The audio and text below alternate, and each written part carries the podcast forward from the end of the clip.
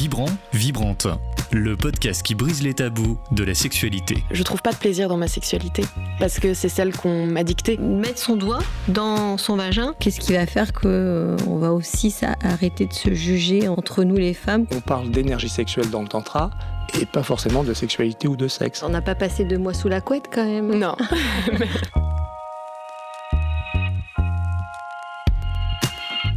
Bon, alors, avec.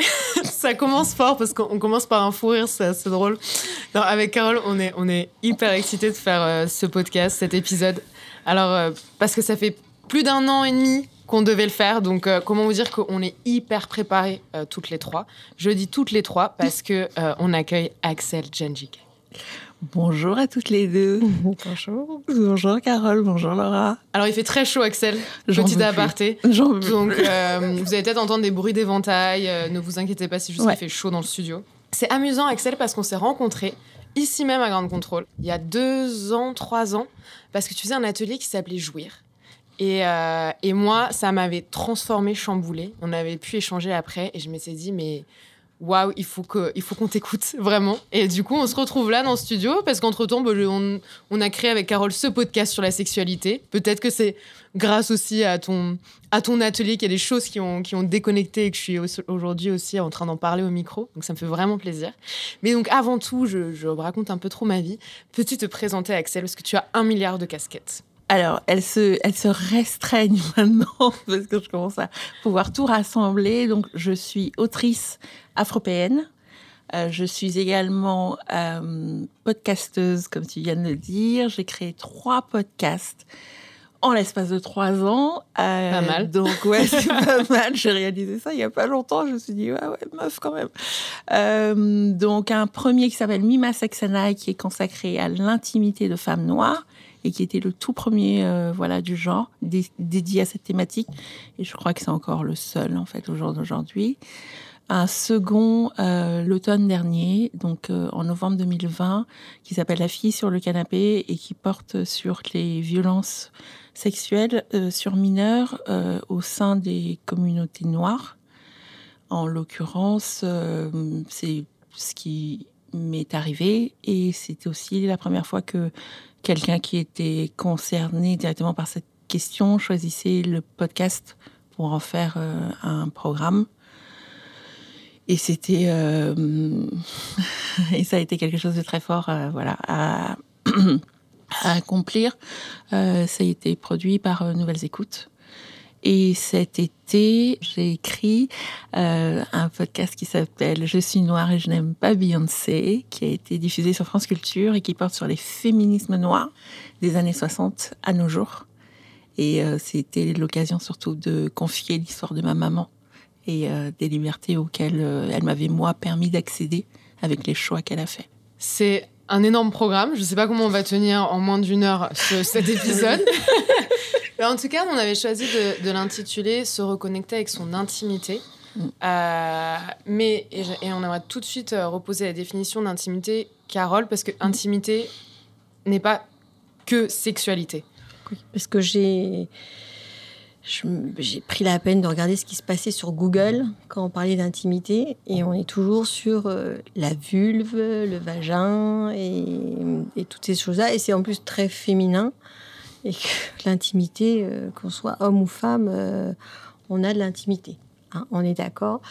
Donc euh, voilà, je, te à cette précision parce que le podcast, il va pas parler de l'intimité féminin, notre vulve, notre chat, on l'appelle comme on veut, notre caption du clitoris et compagnie. Donc oui, c'est pas génital en fait l'intimité. Exactement c'est tout ce qui euh, tout ce qui a trait au lien qu'on entretient avec euh, bah, notre entourage. Et tout ça est enfin en tout cas euh, a une incidence sur ce qu'on appelle l'intimité. Moi c'est à cet endroit là que je le place en fait. Mais oui puis c'est sur soi notre notre connaissance de soi et qu'est-ce qu'on peut en dire à l'autre une fois qu'on se connaît quoi. Absolument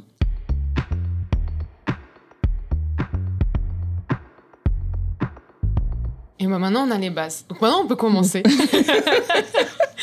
et, euh, et c'est vrai que moi, j'aimerais, j'aimerais revenir sur ton histoire, Axel. avant d'aborder ce sujet-là de la, connexion à l'intimité Parce que toi, tu fais, tu fais ce choix-là de, de te centrer, de, de, parler mm. de ton histoire pour mm. pouvoir ensuite aller vers les autres. Et je ne sais pas si tous les auditeurs et auditrices te connaissent. Et du coup, j'aimerais bien que tu nous, tu nous expliques. Alors, il me semblait, moi, impossible euh, de euh, d'aborder euh, certaines questions sans d'abord dire de quel endroit je parlais, en fait, aux gens. parce que tu peux arriver avec... en disant que voilà tu, tu penses que l'instruction c'est important mais c'est pas pareil de dire cette phrase et d'expliquer que ta propre mère n'a appris ni à lire ni à écrire, euh, parce que dans la tradition dans laquelle elle a grandi, euh, ce n'était pas quelque chose qui était accessible aux filles dans l'espace dans lequel elle était, et que cette chose-là a une incidence par la suite sur la femme qu'elle est devenue et la mère qu'elle a pu être pour toi. Et ça a une incidence telle qu'elle a choisi, quand toi tu avais 6 ans, de t'envoyer en France pour que tu aies accès à cette instruction dont elle, elle avait été privée, tellement c'était quelque chose qui lui importait. Donc, quand tu, quand tu livres le récit plutôt comme ça, c'est moins didactique que de dire l'instruction des filles, c'est important, euh, voici euh, hmm. les chiffres dans le monde, etc. je pense qu'il faut incarner les choses. Et surtout, moi, la chose qui me réconforte surtout, et je pense que c'est la raison pour laquelle je continue à le faire, c'est que ça permet tellement aux autres de livrer leur propre histoire. C'est incroyable. À chaque fois que, que j'ai l'occasion, moi, de le faire, les discussions qui s'en suivent avec des gens que je, ne connaissais pas une heure avant ou, deux jours avant sont mais tellement enrichissantes et tu te rends compte que tout le monde est désireux en fait de livrer son récit et qu'à partir du moment où on livre nos récits respectifs, on se rend compte des passerelles qu'il y a, des ponts qu'il y a à faire, de tout ce qu'on a en commun. Alors que le reste du temps, le, mot d'ordre, en fait, c'est de nous séparer le plus possible, quoi. C'est d'accentuer les différences de toutes les manières possibles et imaginables. Et, moi, moi, j'arrive avec ce récit-là à propos de ma maman, et ce récit-là à propos de ma maman, il touche plein d'autres femmes qui n'ont rien à voir avec ma sphère culturelle non plus, en fait. Et ça permet aussi à des femmes qui ont eu des mamans qui, elles, ont eu accès à l'instruction, qui ont été peut-être les premières de leur famille à faire certaines choses, de se dire, putain, je m'en étais pas rendu compte, quoi. En fait, quand je t'écoute, je m'en étais pas rendu compte. on n'ose pas livrer son histoire parce que euh, on va se faire juger. On en est toujours là, tu vois. C'est de se dire euh, pourquoi on, se fait juger. Moi, quand je le métier que je fais maintenant, ça raconte mon histoire d'avant. Et à chaque fois, euh, voilà, c'est un jour, on me dit pourquoi, pour quelle raison tu as fait ce métier? Et j'ai dit bah attends, je sais pas répondre. Et un jour, je dis Ah oui, je sais répondre. Mais évidemment, c'est l'histoire de mes parents qui m'amène à faire ce que je fais maintenant et d'être incarné dans ce que je fais, quoi. Mais c'est que ça demande du temps parce que tu vas être jugé, parce que en plus dans le métier que je fais, euh, c'est quoi? Je suis sainte ou une salope? Encore C'est quoi, c'est quoi mon Tu es une femme, donc à partir de là, si tu veux, voilà. En plus, tu as choisi, toi, d'accentuer le truc. T'es sexologue, quoi. Ok. mais, mais tu vois, c'est ce truc-là, c'est important, ce, ce paramètre du jugement, parce qu'on est les premiers à se juger soi-même, en fait. Et en fait, tu, te rends compte qu'on n'arrête pas de faire ça. On le fait à l'encontre de nous-mêmes, et du coup, on le fait avec les autres, et on, se pourrit tous la vie avec ce truc. Bah, à un moment donné, il faut dire stop, arrête. Arrête l'hamster qui pond dans ta tête et, et sois là ce qui se passe et arrête, arrête le hamster, arrête la personne qui se flagelle, arrête, arrête celle qui croit que il faut être comme ci ou comme ça pour être pour rentrer dans les codes. Pour non, en fait, un peu plus d'indulgence avec nous-mêmes, ce serait pas mal. Moi, c'est ça que j'ai appris. C'est euh, et c'est probablement le truc le plus précieux que j'ai appris parce que c'est euh, j'étais pas bien partie pour, euh, à ce propos-là. Je n'étais pas bien partie. Bah, c'est l'environnement, c'est sociétal, hein, qui, quoi qu'on fasse, euh, on est toujours, toujours jugé, mais par rapport à des normes lesquelles on ne sait pas euh, d'où ça vient. Quoi.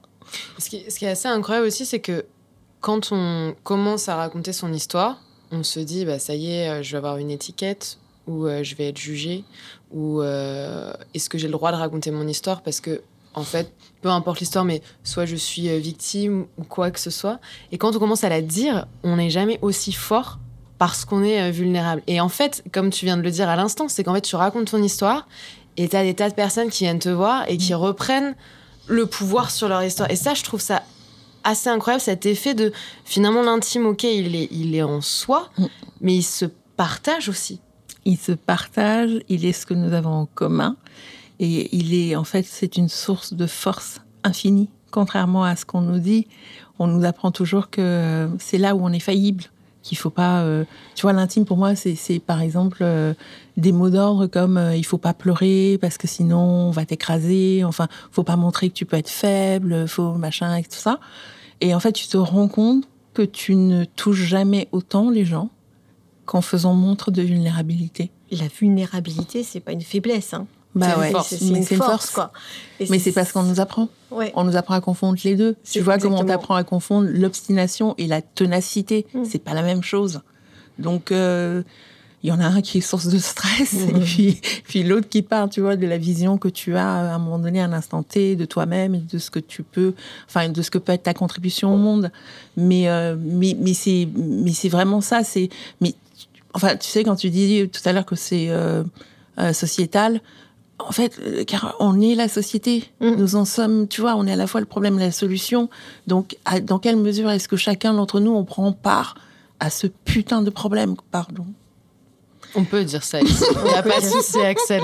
Mais Axel, justement, on est là, on est là toutes les trois à, justement à vouloir sortir de ça ah et de, de, de s'unir pour dire bah on est vulnérable, on est ce qu'on est et c'est ok avec ça.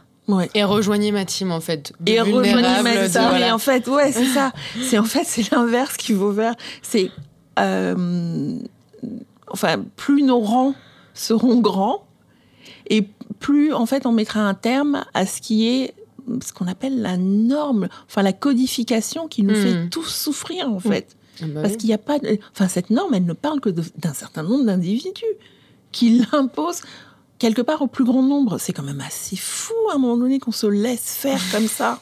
Il y a un truc qui va pas. Ça, sent la révolution là dans le ah, studio. non mais justement tous ces podcasts, toutes ces choses qu'on le fait, c'est pour euh, regrouper ces gens qui viennent nous mais rejoindre. Mais ouais, c'est ça. Euh, Exactement. Et, euh, et, je pense et je pense que c'est comme un maillage. Pour l'instant, on se voit pas tous. Hmm. Mais chacun, ouais, ouais, chacun dans son coin est en train de tisser la toile et tout. Et à un moment donné, on va regarder, on va se dire, mais putain, mais ah putain, mais ouais, ah ouais, et là aussi, et là, et là. Et ça paraîtra moins, moins bizarre. Mais euh, là, pour l'instant, je pense qu'on n'a pas une vue globale, mais on est tous en train de d'essayer de, s'extraire de ça, parce qu'on est, on est, ça nous rend tellement malheureux.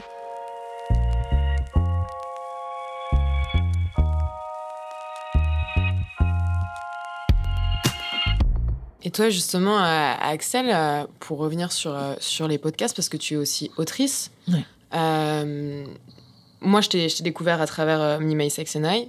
Qu'est-ce qui a fait, parce que c'est de l'écriture, bien sûr, que ce soit qu'on lise ou qu'on entende, c'est de l'écriture, mais qu'est-ce qui a ce palier de se dire ma voix, ma voix qui porte mon histoire? Enfin, parce qu'on parle de se reconnecter à, à l'intimité, il y a écrire, bien sûr, mais il y a aussi prendre place avec sa voix, c'est ah, un engagement qui est différent. Comment euh, tu as alors moi, j'ai biaisé, Alors moi j'ai biaisé au départ. Regarde, Mima ouais. je donne la parole à d'autres femmes. C'est vrai. Et tu n'entends pas mon histoire. Je, tu, si, mais si tu écoutes bien euh, celles qui témoignent, tu as des bribes de mon histoire. Voilà, les gens qui me connaissaient en fait, eux avaient tout à fait détecté le truc. Et il s'avère que euh, la saison, euh, voilà, la première saison est enregistrée et j'ai beaucoup, beaucoup, beaucoup de retours de gens me disant mais vous, c'est quoi votre histoire? On aimerait bien savoir comment est-ce que vous en êtes venu à cette initiative. Pourquoi est-ce que vous pouvez interroger les gens comme vous les interrogez? Pourquoi elles se livrent à vous comme elles se livrent à vous? Enfin bref. Et tu vois, ça commence à mariner un peu dans la tête et je suis genre euh, bon, il y a un moment, meuf, tu vas pas pouvoir contourner ce truc-là plus longtemps parce qu'en fait, euh, il va falloir. Euh, enfin, les gens t'en demandent quand même un peu plus là. Et, euh, et j'avais déjà livré en fait par bribes de ci de là au gré des interviews, au gré des années, des, tu vois, des, morceaux de cette histoire. Et puis je sais pas, bah, l'effet confinement, je pense, comme beaucoup de gens, m'a permis de vraiment me dire, ok, j'y vais. Mais juste avant en fait que le confinement ne débute, j'avais pris la décision de, m'emparer de cette question des violences sexuelles au sein des communautés noires. Parce que c'était vraiment un truc, moi, depuis, euh, depuis l'émergence de MeToo, où j'avais, où je m'étais dit, j'en peux plus que dans cette communauté, on ne parle pas de cette question. Je, je, et j'attendais, en fait, j'attendais mon podcast. j'attendais que quelqu'un d'autre, putain, y aille. J'espérais désespérément que quelqu'un allait putain le faire. Et je voyais les mois passer, j'étais là genre, putain, mais il y a vraiment personne qui veut y aller, quoi. Et euh, il y a un moment où tu dis, ouais, bah, tu sais quoi, euh, bah, fais, fais le truc, euh, ouais, vas-y, saute, quoi. Et, et, en fait, je propose, voilà, le le brief, je l'ai proposé une première fois, et c'est drôle d'ailleurs, parce que je le propose une première fois vraiment euh, sous forme de récit personnel euh, euh, chez Arte Radio en 2017, et je le propose genre six semaines avant que MeToo explose, avant que hmm. MeToo advienne. Et j'ai, droit à un refus, me disant que enfin, les mots sont qui trouvent ça très dur et euh, qui comprennent pas pourquoi est-ce que des gens iraient écouter ça. Waouh Ouais. dur. C'est ouais, c'est un souvenir qui voilà qui est remonté il y a pas longtemps en plus euh, donc euh, voilà. Et donc du coup je je range le truc et puis je vois voilà tout MeToo se dérouler et tout genre rien. Et je me dis OK, cette fois, tu y vas, donc je le repropose à nouveau. Cette fois, j'ai une nouvelles écoutes. Et, euh, et, en fait, elle, euh, à l'époque, c'est Laura Cuissard qui, euh, qui est en charge voilà, de, de, lire les projets. Et Laura, quasiment tout de suite, me dit écoute, viens nous en parler. avec donc l'aval de, de Lorraine Bastide. Et, euh, et, ça se fait, euh, ça se fait vraiment rapidement. Ce que j'ignore, moi, c'est qu'au moment en fait où je le propose, eux sont en train de travailler sur Intime et politique, ils s'apprêtent à le lancer et ils ont déjà et Ovidie et Océan et il leur manquait le troisième au reportage. Donc moi, je balance mon truc, mais pile poil au moment, au bon moment, au bon moment quoi. Donc voilà, et donc c'est décidé, c'est défini comme ça. Euh, et il se passe un truc très drôle, c'est que entre le moment où ils me disent oui, on y va, on le fait et le moment où vraiment on doit démarrer la prod, il s'écoule à peu près six mois. Et moi, je suis un peu en mode. Euh, c'est pour plus tard, quoi. Et puis le plus tard arrive. Et le plus tard, c'est bah, début février. et ce genre. Ah ouais, putain, c'est pas vrai. Ok, il va falloir. et en même temps, c'est super drôle parce que je, enfin, je m'aperçois que je l'ai toujours préparé ce podcast en fait. J'ai toujours su ce que je voulais faire. Je connais les textes, ouais. Les textes, je les trouve en trois secondes. Enfin, je, je, sais en fait, parce que ça fait longtemps que je le porte et qu'il faut qu'il sorte. Et ce qui n'est pas prévu, c'est le Covid. Parce que c'est un peu ça la vie en fait. Hein. C'est vraiment ça clairement, Léo. Oh, c'est le Covid. Et en même temps, je m'aperçois que quand le truc survient, je m'aperçois à quel point je suis attachée à ce projet en fait, que je veux qu'il se fasse que je ferais tout pour qu'il se fasse. Et, euh, et, je pense que l'univers m'entend en fait à un moment donné, parce que bah, début mars, euh, c'est compliqué en fait d'imaginer que ça va pouvoir se faire. Parce que du coup, pour, pour, pour, expliquer à nos auditeurs et nos auditrices, c'est un documentaire où tu es allé dans des endroits, où tu as rencontré des personnes. Où j'ai rencontré, alors on est six à témoigner dans le podcast. Il y a donc moi euh, qui suis votre fil rouge tout le long, et puis il y a cinq autres témoins qui, sont, euh, qui ont entre 17 et 46 ans et euh, qui racontent chacune à leur tour, sans être interrompues, dans les premiers épisodes, dans les cinq premiers épisodes, euh, ce qui leur est arrivé. Et le tout est émaillé de textes littéraires, qui sont des textes des autrices noires qui, moi, m'ont aidé à traverser cette épreuve-là quand ça m'est arrivé. Et il y a également dans les sixième, septième, huitième épisodes des expertes que moi je suis allée rencontrer, euh, qui euh, permettent aussi d'éclairer cette question d'un autre point de vue. Donc vous pouvez euh, ou choisir d'aller directement écouter, enfin il faut toujours écouter le premier épisode parce que c'est vraiment celui qui contextualise tout. Et vous pouvez aller directement au sixième épisode et éviter les témoignages, parce que les témoignages sont vraiment bruts, en fait. Hmm. Et euh, ils sont brutaux aussi. Mais je ne pouvais pas faire autrement, parce qu'en fait, j'ai toujours envie de dire aux gens, euh, nous, on vous demande juste de nous écouter. Alors imaginez-nous ce qu'on a vécu. Hmm. Donc faites un effort. C'est c'était important pour toi que ce soit livré euh, tel quel oui. et que ce soit entendu? Ah, c'était le deal. Dès le départ, j'avais prévenu que qu'il était hors de question que ce soit saucissonné, en fait, euh, hmm. comme ça aurait pu être monté autrement, parce que, euh, parce que cette parole-là, déjà, elle est précieuse. Elle, est, elle n'existait pas, en fait, au sein de nos communautés. Et, et c'est tellement important. Moi, je connais la magie, enfin, de la parole qui répare de te dire que quelqu'un a pris le temps de t'écouter, de te laisser dérouler, et, que ça compte, en fait, quelque part. Bien sûr. Et, euh, et en plus, tu vois, elle, m'a quand même fait le cadeau précieux de, me faire entièrement confiance. Moi, je fais un appel à témoins quand même. Hein. Je, ne connais, je, ne, connais aucune des jeunes femmes que mhm. vous entendez. Je, aucune des jeunes femmes et aucune des femmes que vous entendez, je ne les connais pas avant de lancer ça. Donc euh, elles y vont parce que c'est moi et parce que je leur donne des garanties euh, et aussi parce que je suis concernée. Je pense aussi que les interviews se passent pas de la même manière parce qu'elles savent qu'elles ont affaire à quelqu'un en face qui sait et que je ne me permettrai pas de poser certaines questions. Il y a des questions que je, ne peux pas, je, je n'ai pas à les poser parce que je connais les réponses, mais vous allez avoir les réponses à ces questions que vous vous posez d'une autre manière parce que je vais emmener ça d'une autre manière? Je vais le permettre, elles vont pouvoir le dire plus loin dans l'entretien.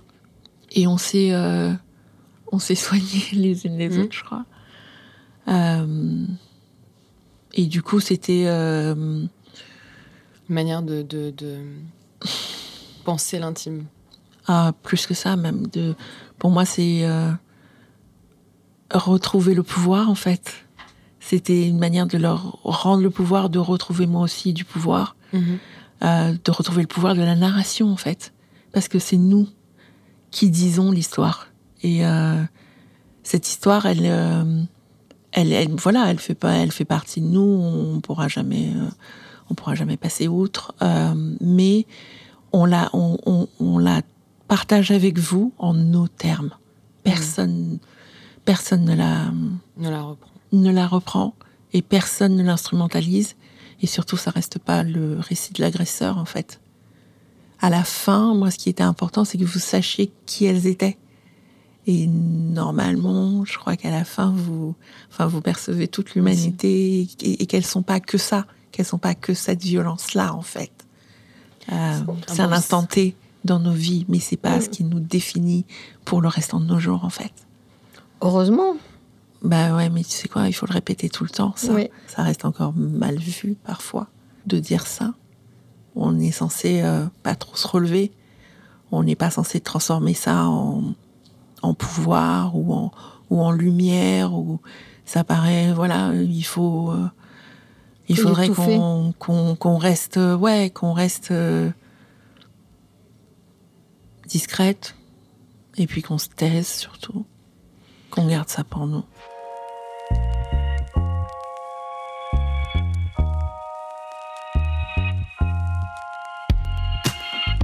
Mais justement, grâce à ce que tu as fait, ce qui permet euh, des retours quand je fais écouter à certaines de mes patientes, tu vois, de d'un seul coup, elles se disent Ah, je suis pas toute seule.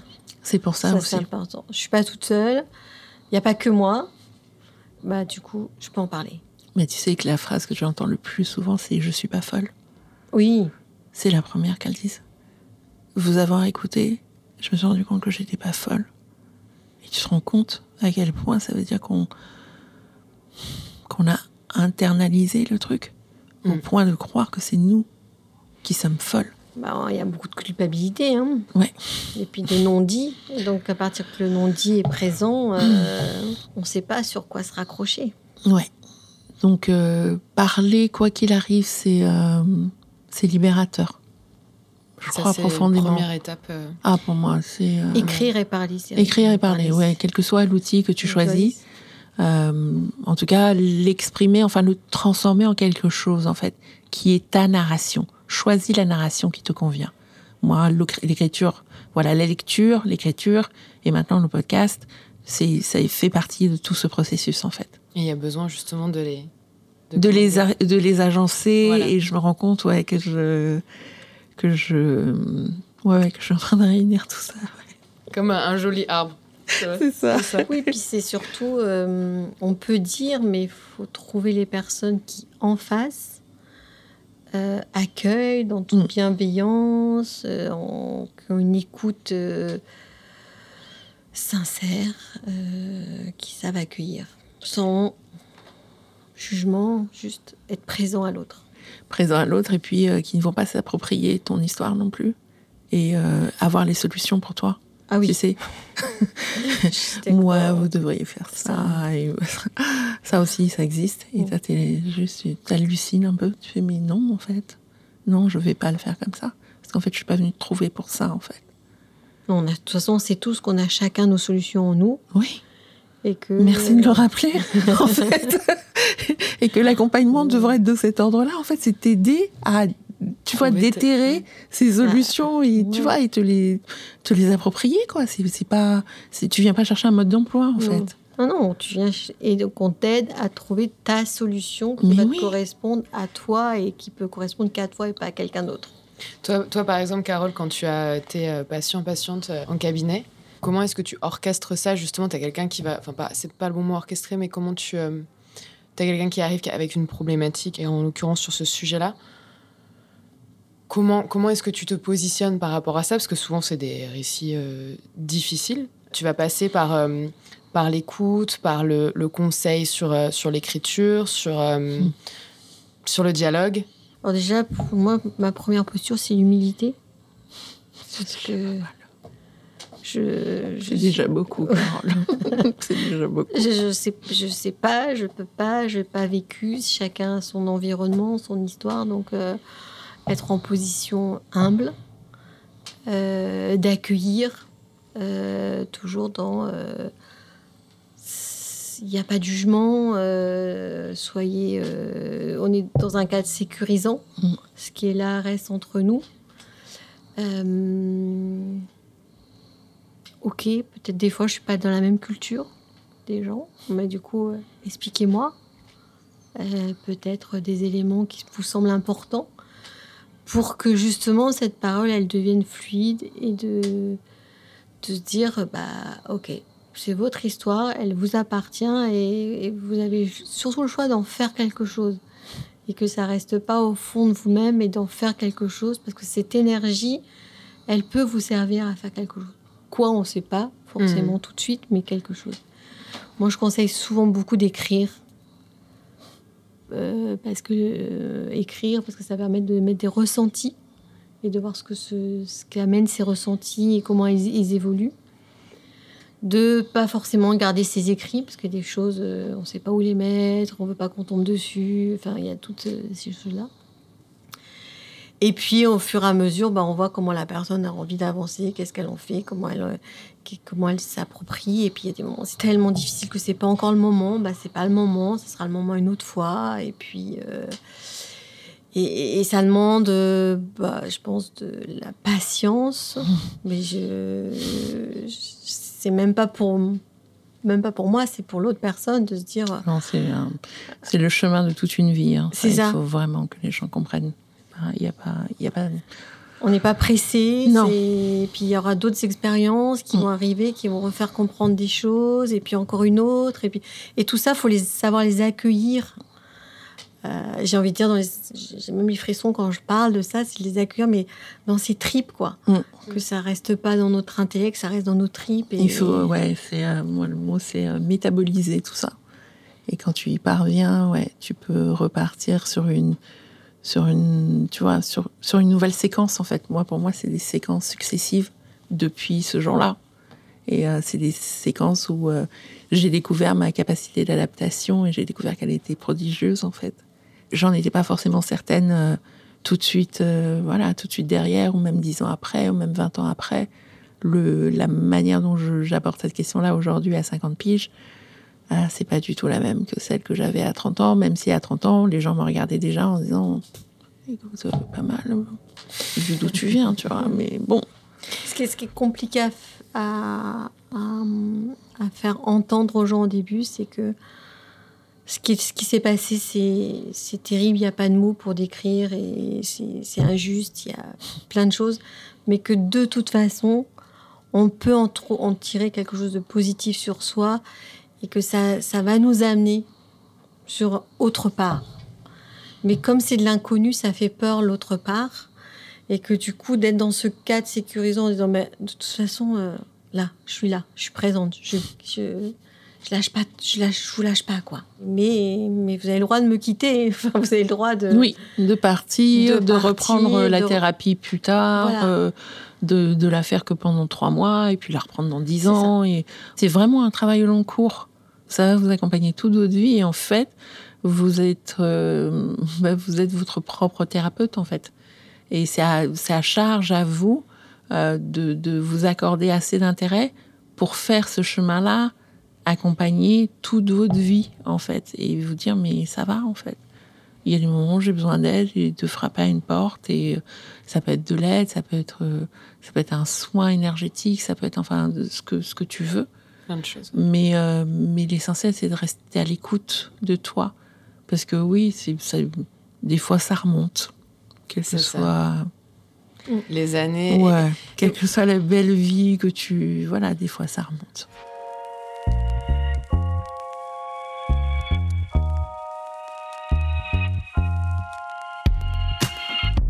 Moi, c'est ça qui m'avait vraiment euh, impressionné, euh, Axel, euh, quand tu avais raconté ton histoire. C'est la joie que tu mets aujourd'hui euh, quand tu t'exprimes euh, et qui est extrêmement communicative, je te le dis. Euh, parce qu'il y a cette chose-là aussi, quand on a vécu quelque chose d'aussi horrible, mm. Qui est difficile de se dire bah, j'ai le droit, du coup, aujourd'hui, j'ai le droit d'être dans la joie, j'ai le droit d'être dans le positif, j'ai le droit d'avoir une sexualité positive et qui ne soit pas synonyme que de souffrance. C'est quelque chose qui est, j'imagine, très compliqué à, à mettre en place tout de suite, mais c'est comment on fait ensuite, voilà, l'étape bah. d'après Peut-être qu'il n'y a pas de, réponse et que bien sûr la solution est en chacun, mais l'étape d'après justement. Alors je saurais pas exactement te décrire comment je m'y suis prise, mais c'est juste qu'à un moment donné, il m'a semblé que la plus grande chose qu'il aurait, que cet agresseur aurait pu me dérober, c'était ça, c'était la capacité à la joie et la capacité à la jouissance en fait. Et comme moi, dans mon cas, ça s'inscrivait en fait dans une transmission transgénérationnelle euh, où toutes les femmes de ma famille euh, n'avaient jamais eu le loisir de choisir leur époux, en fait. Pour toutes, les mariages étaient contraints, euh, donc pour ma mère aussi. il se trouve juste que je ne suis pas la fille, enfin, je ne suis pas la fille de, de l'homme qu'on l'a contrainte à épouser quand elle avait 12 ans. Moi, je suis comme par hasard la fille de l'homme dont elle est tombée amoureuse à 25 ans. Je suis la fille de l'homme qu'elle a choisi. Donc il y a quelque chose aussi, moi, dans mes gènes, qui fait que j'ai un côté disruptif d'emblée, si tu veux. j'ai quand même été conçue dans le choix, la jouissance, le plaisir et l'amour par eux deux. Donc déjà, je pense qu'il y avait un truc un peu rebelle de, ma, de la part de ma mère qui m'a été voilà transmis dans le tissu euh, amniotique. Et je pense qu'il y a peut-être ça. Je, rigole, mais, je, crois que ça, a un peu joué dans ma faculté, enfin ma capacité à rebondir après ce qui s'est passé. Parce que j'avais l'impression que ça, ça pouvait pas être mon identité, ce truc. Je, je ne pouvais pas être cette chose qu'il avait essayé de me faire devenir à ce moment-là, euh, la vérité était ailleurs. Et, surtout, moi, et je pense que ma grande chance, c'est surtout que je, réalise, je comprends très vite que le, ce qui vient de se passer, c'est pas de la sexualité, c'est de la violence. Je ne confonds pas les deux. J'ai 11 ans, mais je, ne confonds pas les deux. Il y a un truc parce que parce que le truc est tellement brutal ça n'a rien à voir avec du plaisir en fait. Donc ça peut pas être. Tu vois, je sais pas comment l'expliquer, mais, dans mon esprit, c'est. Il ça va pas. Mais tu expliques très bien. Très souvent, justement, il n'y a pas de plaisir et on sent qu'il y a que c'est violent. Que ouais. C'est moi, je ne veux pas. Tout mon être, rien de mon être mm. ne veut. Tu vois, et je donc je sais que je veux pas, que je voilà. Et même si tu vois, mon corps avait fonctionné, euh, même si j'avais eu des sécrétions, même si j'avais mouillé, même si je sais que je ne voulais pas. Je, je ne lui ai pas donné l'autorisation de faire ça. Et ça, enfin, voilà. Donc, je pense que ça, moi, ça me sauve beaucoup derrière du. Euh, ça ressemble pas à ça. Hmm. Ça ne peut pas ressembler à ça. Et j'ai de la chance, et tu parlais euh, de, de l'écriture euh, tout à l'heure. Euh, moi, c'est la lecture d'abord. J'ai de la chance d'être un petit rat de bibliothèque. Donc, j'ai la capacité de m'enfuir dans un autre univers et surtout, j'ai la capacité d'aller m'informer et d'aller chercher les mots que j'ai pas, en fait, pour mettre dessus. Et je pense que c'est ça, c'est aussi l'une des violences quand ça vous arrive à un très jeune âge. Euh, et ça, moi, je pense qu'il faudrait vraiment qu'à titre collectif, on s'interroge aussi là-dessus. Ça veut dire qu'il y, a des choses qu'on fait pas correctement. Euh, nous n'avons pas les mots, ne pas pouvoir mettre les mots sur ce qu'on nous fait, en fait.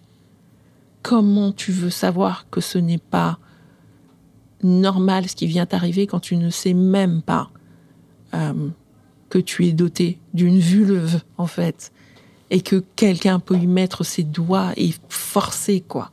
Hmm. Ses doigts et le reste. Parce que ça vient toujours du fait qu'on c'est quelque chose qu'on ne parle pas, qu'on ne parle pas en famille depuis petit, qu'on répond parce que pas aux sale. enfants. Parce que euh, voilà. Parce qu'on appelle, euh, on donne des petits noms. Zézettes. qu'on donne des noms qui ne veulent rien dire. Parce que Michel Simès fait un bouquin sur euh, euh, il y a quatre ans euh, sur euh, le destiné aux enfants, sur leur anatomie, et que le petit garçon, il est dessiné avec tout ce qu'il faut, et la petite fille, elle a juste un trou pour faire pipi. Ah bah oui. Et toi, tu fais mal, il manque un truc en fait. D'avoir du plaisir. Bah non, bah elle a surtout pas de mm. clitoris. Et mm. puis quand tu interpelles les gens derrière ce bouquin en disant alors bonjour, en fait il, manque quelque chose là. En, en, gros, on te répond non mais ils ont pas l'âge on, on va pas leur parler de ça à leur âge. Hmm. Et donc là, tu regardes tranquillement les gens. Moi, j'avais répondu. Hein, euh, j'avais, putain, je l'avais pas aimé ça. et moi, j'avais répondu ouais, mais c'est probablement la raison pour laquelle il y a 200 millions de jeunes filles, enfin de femmes excisées dans le monde aujourd'hui. C'est parce que ça sert à rien. Bah c'est exactement ce qu'on leur dit. Merci à vous d'être passés. Allez, à bientôt. Gardez la pêche.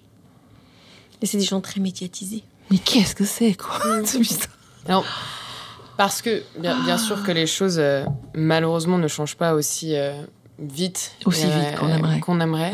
Mais c'est vrai que moi, je sais que là, par exemple, je suis très heureuse de cette discussion tous les trois, parce que ces discussions, il y a peut-être il y a 10, 20 ans, est-ce qu'on aurait pu trois nanas qui parlent de chat, de... Si, dans nos soirées. Dans nos soirées, voilà. dans nos soirées. En général, après avoir bouffé et avoir picolé un peu, et c'était la meilleure partie de la soirée en général. On se marrait, mais on se tordait de rire. Et il n'y avait pas de micro, il n'y avait pas de podcast. Et je pense qu'on a raté des gros trucs quand même à cette époque-là. Bah, c'est un vrai concept. Axel, je, pense qu'on peut, on peut essayer de recréer cette soirée-là dans le studio la prochaine fois. On enregistrera à minuit. C'est incroyable, quoi, ce que les femmes peuvent se dire mm. à ce moment-là, quoi. Mais, euh, mais c'est rigolo, oui, de voir qu'aujourd'hui, euh, on le dit d'une manière, euh, voilà, d'une manière plus publique. Ouais. Mais c'est nos soirées, en fait. Voilà. Plus public et décomplexé. Et décomplexé, ouais. Et sans tabou. Bah ouais, mais parce que l'enjeu est tellement grand maintenant. Ah, bien sûr. Je, tu vois, c'est pas tout à fait la même époque. Il y a 20 ans, il y a des trucs qu'on n'avait pas vécu. Mm. Euh, et, euh, et, je pense qu'on prend un peu la mesure de, bah, de l'urgence aussi. il y a une vraie urgence aussi à s'emparer de ces questions-là aujourd'hui euh, pour vous faire gagner du temps. Tu vois, la génération à laquelle toi t'appartiens, par exemple. Ou où moi j'aimerais que vous soyez plus plus alignés et plus plus heureuse d'être vous-même plus tôt que nous nous l'avons été. Moi je sais que je voilà je voilà j'ai aussi euh, bataillé pour voilà trouver mes marques et et, et, et kiffer la personne que je suis. mais ce qui, ce qui me fait chaud au cœur, c'est que j'ai l'impression qu'à qu'à 29 ans, ma propre fille, à la maturité que moi j'avais à 40, quoi. Et je me dis, oh putain, si on gagne 10 euros à chaque fois comme ça, ça va être bon. Mais oui, c'est ça l'espoir. C'est pour ça qu'on fait ça. Ouais, c'est pas perdu, c'est pas perdu. Et effectivement, quand je crois à certaines euh, des gamines de 15, 17, là, euh, des fois, j'ai un moment, je suis genre, putain, mais bonne chance à vous. Hein. Ça va être. Euh, je crois que vous n'êtes pas prêts, hein, la génération d'après, là. enfin, la vieille, enfin, la génération à laquelle nous, on appartient. Parce que les gamines, elles, ont beaucoup moins de temps que nous. Hein. Moi, je vois des trucs, des fois, je fais Ah oui, d'accord, donc elles se posent déjà ces questions-là. Et elles sont déjà en mesure de formuler ça, ça, ça. Ok. On va peut-être y arriver. On va peut-être y arriver. ouais, en sachant que je trouve que le, la chose qui n'est pas encore très très claire, c'est la notion de consentement. Bah écoute, euh, la notion de consentement, elle n'est pas très claire parce que parce qu'on l'a pas rendu clair, quoi. Oui, je suis d'accord avec toi. non mais je suis d'accord avec toi, mais même et que tu vois, on est, sans rigoler, on est sur la notion de consentement. Moi, j'ai presque envie qu'on soit à l'étape d'après, en fait. Moi, ce qui m'intéresse, c'est que une, jeune fille soit en mesure de, de faire part de son de son envie, enthousiasme. Tu vois, je voudrais qu'on soit pas dans une posture où elle doit dire si oui ou non elle veut. Moi, je veux, moi, je veux qu'elle dise ce qu'elle veut, en fait. Que ce soit pas l'autre qui décide. Non. Ça, c'est notre état d'après. On n'y est pas encore. Non, on n'y est pas vraiment, non. Mais avant ça, je pense qu'il faudrait qu'on arrive toutes à, enlever ce cliché à travers les parents hein, que nous sommes. Oui. Euh, en tout cas, est-ce que je dois être sainte ou je dois être salope. non. Être... Ah, moi, j'ai réglé le truc. Hein. Moi, c'est ta mère la pute. Voilà. voilà. Ta mère la pute. Tu sais quoi? C'est ce que je suis.